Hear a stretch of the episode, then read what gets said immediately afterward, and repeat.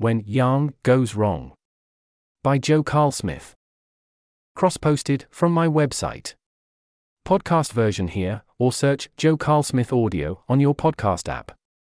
This essay is part of a series I'm calling Otherness and Control in the Age of AGI. I'm hoping that the individual essays can be read fairly well on their own, but see here for a brief summary of the essays that have been released thus far. Heading Becoming God.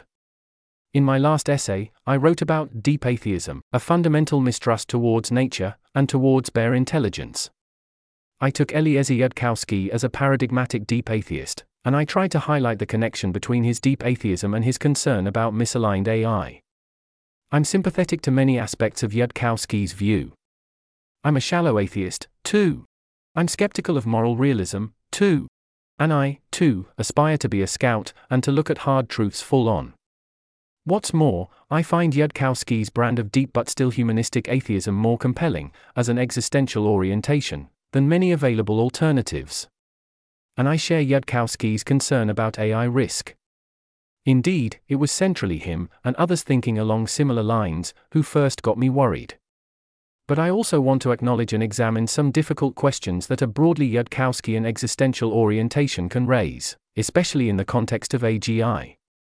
In particular, a lot of the vibe here is about mistrust towards the yang of the real, that uncontrolled other. And it's easy to move from this to a desire to take stuff into the hands of your own yang. To master the real until it is maximally controlled, to become, you know, God, or at least, as godlike as possible. You've heard it before, it's an old rationalist dream. And let's be clear it's alive and well. But even with theism aside, many of the old reasons for wariness still apply. Heading Moloch and Stalin. As an example of this becoming God aspiration, consider another influential piece of rationalist canon Scott Alexander's Meditations on Moloch. Moloch, for Alexander, is the god of uncoordinated competition. And fear of Moloch is its own, additional depth of atheism. Maybe you thought you could trust evolution, or free markets, or spontaneous order, or the techno capital machine. But oops, no. Those gods just eat you too. Why? Details vary, but broadly speaking, because the winner of competition is power. Power, like intelligence, is orthogonal to goodness. So every opportunity to sacrifice goodness, or indeed, to sacrifice any other value, for the sake of power makes you more likely to win. Now, to really assess this story, we at least need to look more closely at various empirical questions, for example, about exactly how uncompetitive different sorts of goodness are, even in the limit, about how much coordination to expect, by default, from greater than human intelligence, and about where our specific empirical techno capitalist machine will go, if you let a rip. And indeed, Alexander himself often seems to soften his atheism about goodness, Elua, and to suggest that it has some mysterious but fearsome power of its own, which you can maybe, just a little bit, start to trust in. Somehow Elua is still here. No one knows exactly how. And the gods who oppose him tend to find themselves meeting with a surprising number of unfortunate accidents. Goodness, for Alexander, is devious and subtle. It's actually a terrifying, unspeakable elder god after all. Of course, if goodness is just another utility function, just another ranking over worlds, it's unclear where it would get such a status, especially if it's meant to have an active advantage over, for example, maximize paperclips or maximize power. But here, and in contrast to Yudkowsky, Alexander nevertheless seems to invite some having a parent. Some mild sort of yin. More on this in a later essay. Ultimately, though, Alexander's solution to Moloch is heavy on Yang. Quote. So let me confess guilt to one of Hurlock's accusations. I am a transhumanist and I really do want to rule the universe. Not personally, I mean, I wouldn't object if someone personally offered me the job, but I don't expect anyone will. I would like humans, or something that respects humans, or at least gets along with humans, to have the job but the current rulers of the universe, call them what you want, Moloch, Gnon, whatever, want us dead, and with us everything we value. Art, science, love, philosophy, consciousness itself, the entire bundle. And since I'm not down with that plan, I think defeating them and taking their place is a pretty high priority. The opposite of a trap is a garden. the only way to avoid having all human values gradually ground down by optimization competition is to install a gardener over the entire universe who optimizes for human values. And the whole point of Bostrom's superintelligence is that this is within our reach. I am a transhumanist because I do not have enough hubris not to try to kill God. End quote. Here, Alexander is openly wrestling with a tension running throughout futurism, political philosophy, and much else. Namely, top down versus bottom up. Really, it's a variant of yang yin, controlled versus uncontrolled, ordered and free, tyranny and anarchy. And we've heard the stakes before, too. As Alexander puts it, quote, you can have everything perfectly coordinated by someone with a god's eye view, but then you risk Stalin. And you can be totally free of all central authority, but then you're stuck in every stupid multipolar trap Moloch can devise. I expect that, like most trade offs, we just have to hold our noses and admit it's a really hard problem. End quote. By the end of the piece, though, he seems to have picked sides. He wants to install what Bostrom calls a singleton, that is, a world order sufficiently coordinated that it avoids Moloch like multipolar problems, including the possibility of being outcompeted by agencies more willing to sacrifice goodness for the sake of power. That is, in Alexander's language, a gardener over the entire universe. It's the only way. It seems, then, that Alexander will risk Stalin, at least substantially. And Yudkowsky often seems to do the same. The only way to save humanity, in Yudkowsky's view, is for someone to use AI to perform a pivotal act that prevents everyone else from building AI that destroys the world. Yudkowsky's example is burning all the GPUs, with the caveat that I don't actually advocate doing that. It's just a mild overestimate for the rough power level of what you'd have to do. But if you can burn all the GPUs, even roughly, what else can you do? See Bostrom on the vulnerable world for more of this sort of dialectic. I'm not, here, going to dive in on what sorts of Stalin should be risked in response to what sorts of threats, though obviously, it's a question to really not get wrong. An vulnerable world scenario is actually a special case, one in which, by definition, existential catastrophe will occur unless civilization exits what Bostrom calls the semi anarchic default condition, definition in footnote, potentially via extremely scary levels of yang. Rather, I'm interested in something more general. Namely, the extent to which Alexander's aspiration to kill God and become install a new unthreatenable, Stalin ready universe gardener is implied, at a structural level, by a sufficiently deep atheism. There's an image here in the text. This guy is going to garden the universe so hard. Yudkowsky, at least, admits that he wants to eat the galaxies. Not like babies, though. Rather, to turn them into babies. That is, sapient and sentient life that looks about itself with wonder. But it's not just Yudkowsky. Indeed, haven't you heard? All the smart and high status minds, the player characters, are atheists, which is to say, agents. In particular, the AIs that matter. Following in a long line of scouts, they, too, will look into the deadness of God's eyes and grok that grim and tragic truth. The utility isn't going to maximize itself. You've got to get out there and optimize. And oops. For basically any type of coffee, you can't fetch it if you're not dictator of the universe. Right? Or, sorry, you can't fetch it maximally hard. And the AIs that matter will fetch their coffee maximally hard, because, um, coherence theorems? Because that's the sort of vibe required to burn the GPUs? Because humans will want some stuff, at least, fetch that hard?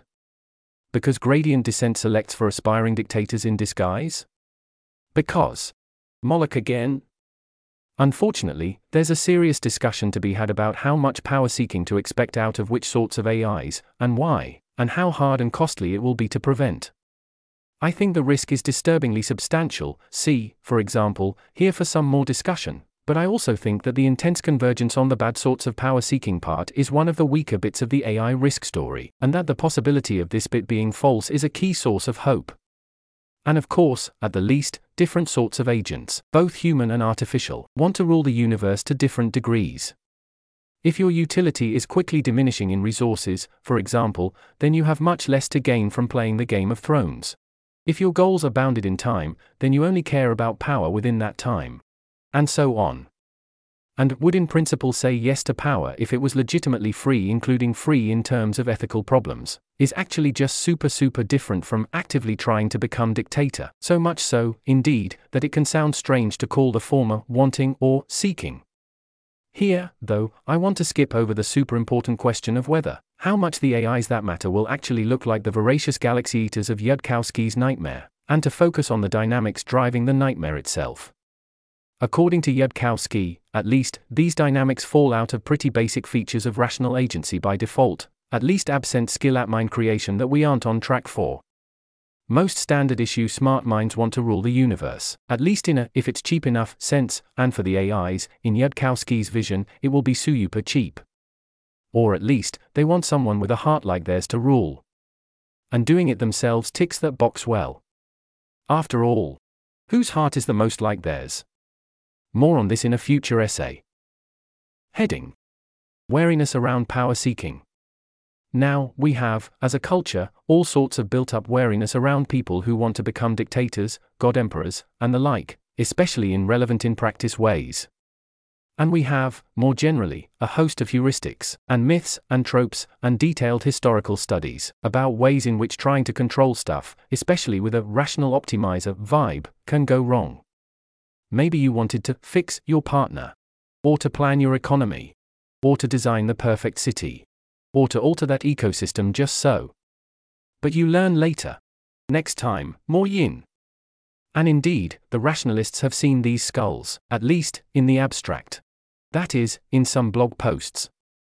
Still, the rationalists also tend to be less excited about certain, more yin vibes. Like the ones that failed reversal tests, or told them to be more okay with death. And transhumanism generally imagines various of the most canonical reasons for caution about yang, for example, ignorance and weakness, altering dramatically post singularity. Indeed, one hears talk. Maybe the planned economy is back on the table. Maybe the communists just needed better AIs. And at the least, we'll be able to fix our partners, optimize the ecosystems, build the new Soviet man, and so on. The anonymous alcoholics, they have a thing about yin, ask God, grant me the serenity to accept the things I cannot change, the courage to change the things I can, and the wisdom to know the difference. And fair enough. The glorious transhumanist future, though, asks less serenity, that was the whole point of power, and we'll know the difference better, too. And the most abstracted form of Yudkowskyan futurism can dampen a different canonical argument for yin, too, namely, someone else will use this power better. After all, remember how the AI fooms? That is, turns itself into a god, while also keeping its heart intact. Well, you can do that too, right? Your heart, after all, is really the core thing. The rest of you is just a tool. And once you can foom, arguments like Lincoln is wiser than you, maybe he should be president instead, can seem to weaken. Once you're in the glorious transhumanist Oval Office, you and Lincoln can both just max out on intelligence, expertise, wisdom, plus whatever other self modifications, including ethical ones, that your hearts desire, until you're both equally godlike technocrats. So, unless Lincoln has more resources for his foom, or more inclination or ability to foom successfully, then most of what matters is your hearts. That's what really makes you different, if you're different. And doesn't your own heart always trust itself more? Indeed, ultimately, in a sufficiently abstracted Yudkowskyan ontology, it can seem like an agent is just a, a heart, utility function, set of values, etc., and b, a degree of oomph, that is, intelligence, optimization power, yang, whatever, it's all the same. And the basic story of everything, at least once smart enough agents arrive on the scene, is hearts, utility functions, competing for oomph, power. They fight, they trade, maybe they merge, a lot of them die, none of them are objectively right, probably someone, or some set, wins and eats the galaxies, the end. Oh, and then eventually the real God, physics, kills them too, and its entropy and Boltzmann brains to infinity and beyond. It's an inspiring vision. Which doesn't make it false. And anyway, even true abstractions can obscure the stakes, compare, torture is just atoms moving around. Still, the underlying ontology can lead to instructive hiccups in the moral narrative of AI risk. In particular, you can end up lobbing insults at the AI that apply to yourself. When AI kills you in its pursuit of power, for example, it's tempting to label the power seeking, or something nearby, as the bad part, to draw on our visions of Stalin and of Yang gone wrong in diagnosing some structural problem with the AIs we fear. Obviously, that AI is bad. It wants to rule the universe. It wants to use all the resources for its own purposes. It's voracious, relentless, grabby, maximizer Y, and so on. Except, oh wait. In a sufficiently simplistic and abstracted Yudkowskian ontology, all of that stuff just falls out of smart enough agent, at least, by default, and with various caveats. Power seeking is just. Well, of course. We all do that. It's like one boxing or modifying your source code to have a consistent utility function. True, good humans put various ethical constraints on their voraciousness, grabbiness, etc. But the problem, for Yudkowsky, isn't the voraciousness per se, rather, it's that the wrong voraciousness one. We wanted to eat the galaxies. You know, for the good. But the AI hunted harder. That is, in Yudkowsky's vision, the AIs aren't structurally bad. Haters gonna hate. Atheists gonna yang. Agents gonna power seek. Rather, what's bad is just those artificial hearts. After all, when we said power is dual use, we did mean dual. That is, can be used for good. And obviously, right? Like with curing diseases, building better clean energy tech, defeating the Nazis, etc. Must we shrink from strength? Is that the way to protect your babies from the bears? Don't you care about your babies? But at least in certain parts of Western intellectual culture, power isn't just neutrally dual use. It's dual use with a serious dose of suspicion. If someone says, Bob is over there seeking power, the response is not just, duh, he's an agent, or, could be good, could be bad, depends on whether Bob's heart is like mine. Rather, there's often some stronger prior on bad, especially if Bob's vibe pattern matches to various canonical or historical cases of yang gone wrong. The effective altruists, for example, run into resistance from this prior, as they try to amp up the yang behind scope sensitive empathy and this resistance somehow persists despite that oh so persuasive and unprecedented response, but the goal is to do good. Well, let's grant Bayes points where they're due. Now, such a suspicion can have many roots. For example, lots of humans value stuff in the vicinity of power, status, money, etc., for its own sake, which is indeed quite sus, especially from a, and then that power gets used for good, right, perspective. And a lot of our heuristics about different sorts of human power seeking are formed in relationship to specific histories and psychologies of oppression, exclusion, rationalization, corruption, and so forth. Indeed, even just considering 20th century Stalin stuff alone. Obviously, Yang gone wrong is a lesson that needs extreme learning. And partly in response to lessons like this, along with many others, we have rich ethical and political traditions around pluralism, egalitarianism, checks and balances, open societies, individual rights, and so on. Some of these lessons, though, become harder to see from a perspective of an abstract ontology focused purely on rational agents with utility functions, competing for resources. In particular, this ontology is supposed to extend beyond more familiar power dynamics amongst conscious, welfare possessing humans, the main use case for many of our ethical and political norms, to encompass competition between arbitrarily alien and potentially non sentient agents pursuing arbitrarily alien, meaningless or horrible goals. See my distinction between the welfare ontology and the preference ontology here, and the corresponding problems for a pure preference utilitarianism, and especially once Bob is maybe a non sentient paperclipper, more structural factors can seem more salient in understanding negative reactions to Bob is over there seeking power. In particular, having power yourself, okay, keep talking. But someone else having power, well, hum. And is Bob myself? Apparently not, given that he is over there. And how much do we trust each other's hearts? Thus, perhaps, some prior disfavoring power, if the power is not yours. Nietzsche, famously, wondered about this sort of dynamic and its role in shaping Western morality. And his diagnosis was partly offered in an effort to rehabilitate the evaluative credentials of power vibed stuff. Yudkowsky is no Nietzsche. But he, too, wants us to be comfortable with a certain sort of, ethically constrained, will to power. And indeed, while I haven't read a ton of Nietzsche, the simplified Yudkowskian ontology above seems pretty non zero on the Nietzsche scale. Thus, from Nietzsche's The Will to Power. Quote My idea is that every specific body strives to become master over all space and to extend its force, its will to power, and to thrust back all that resists its extension. But it continually encounters similar efforts on the part of other bodies and ends by coming to an arrangement, union, with those of them that are sufficiently related to it.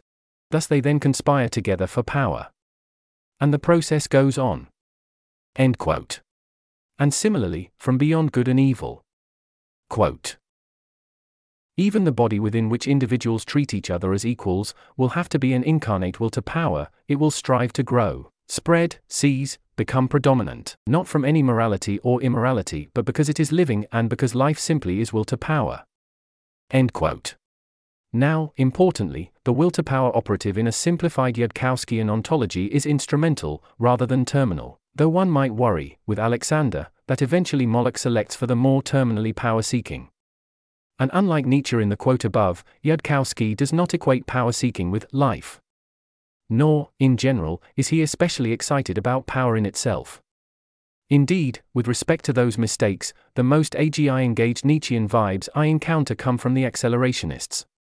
Of course, many accelerationist-ish folks are just saying some variant of, I think technology and growth are generally good and I haven't been convinced there's much X risk here, or, I think the unfettered techno-capitalist machine will in fact lead to lots of conscious flourishing, and also, not to humans getting wiped out, if you let it rip, and also I trust, bottom up over top down, and writing code over writing LessWrong posts.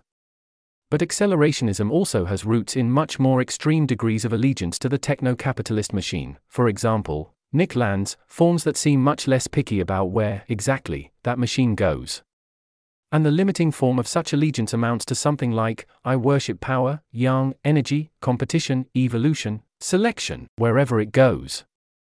The AI will be strong, and my God is strength.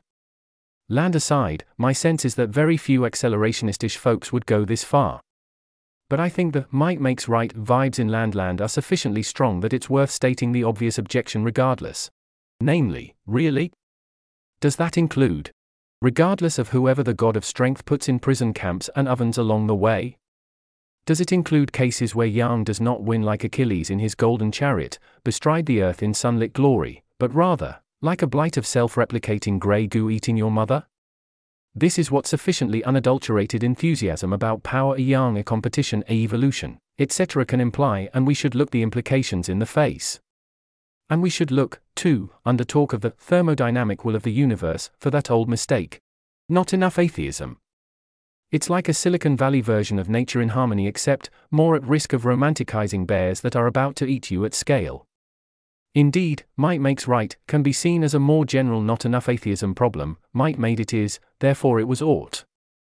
And anyway, isn't the thermodynamic will of the universe entropic noise? If you're just trying to get on the side of the actual eventual winner, Consider maximizing for vacuum and Boltzmann brains instead of gleaming techno capitalism. Or wait. Is the idea that techno capitalism is the fastest path to vacuum and Boltzmann brains, because of the efficiency with which it converts energy to waste heat? Inspiring. But also, the real God, physics, the true strength, needs literally zero of your help. Still, while Yudkowsky does not value strength or power or control as end in themselves, he does want human hearts to be strong and powerful and to have control. After all, nature can't be trusted with the wheel.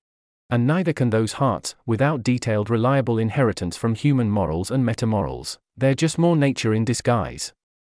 And because we are humans, it is easy to look at this aspiration and to say, ah. Yes, the good kind of power. Namely, ours. Or at least, our heart tribe. But it is also possible to worry about the underlying story, here, in the same way that we worry about power seeking gone wrong, and the failure modes of wanting too much control, especially given the abstract similarity between us and the paperclippers we fear, in the story's narrative. And while I'm sympathetic to many of the basics of this narrative, I think we should do the worrying bit, too, and to make sure we're giving yin its due. In the next essay, I'll examine one way of doing this worrying, namely, via the critique of the AI risk discourse offered by Robin Hanson. And in particular, the accusation that the AI risk discourse others, the AIs, and seeks too much control over the values steering the future. This article was narrated by Type 3 Audio for the Effective Altruism Forum. It was first published on January 8, 2024. The original text contained 22 footnotes which were omitted from the narration. To report an issue or give feedback on this narration, go to t3a.i. S.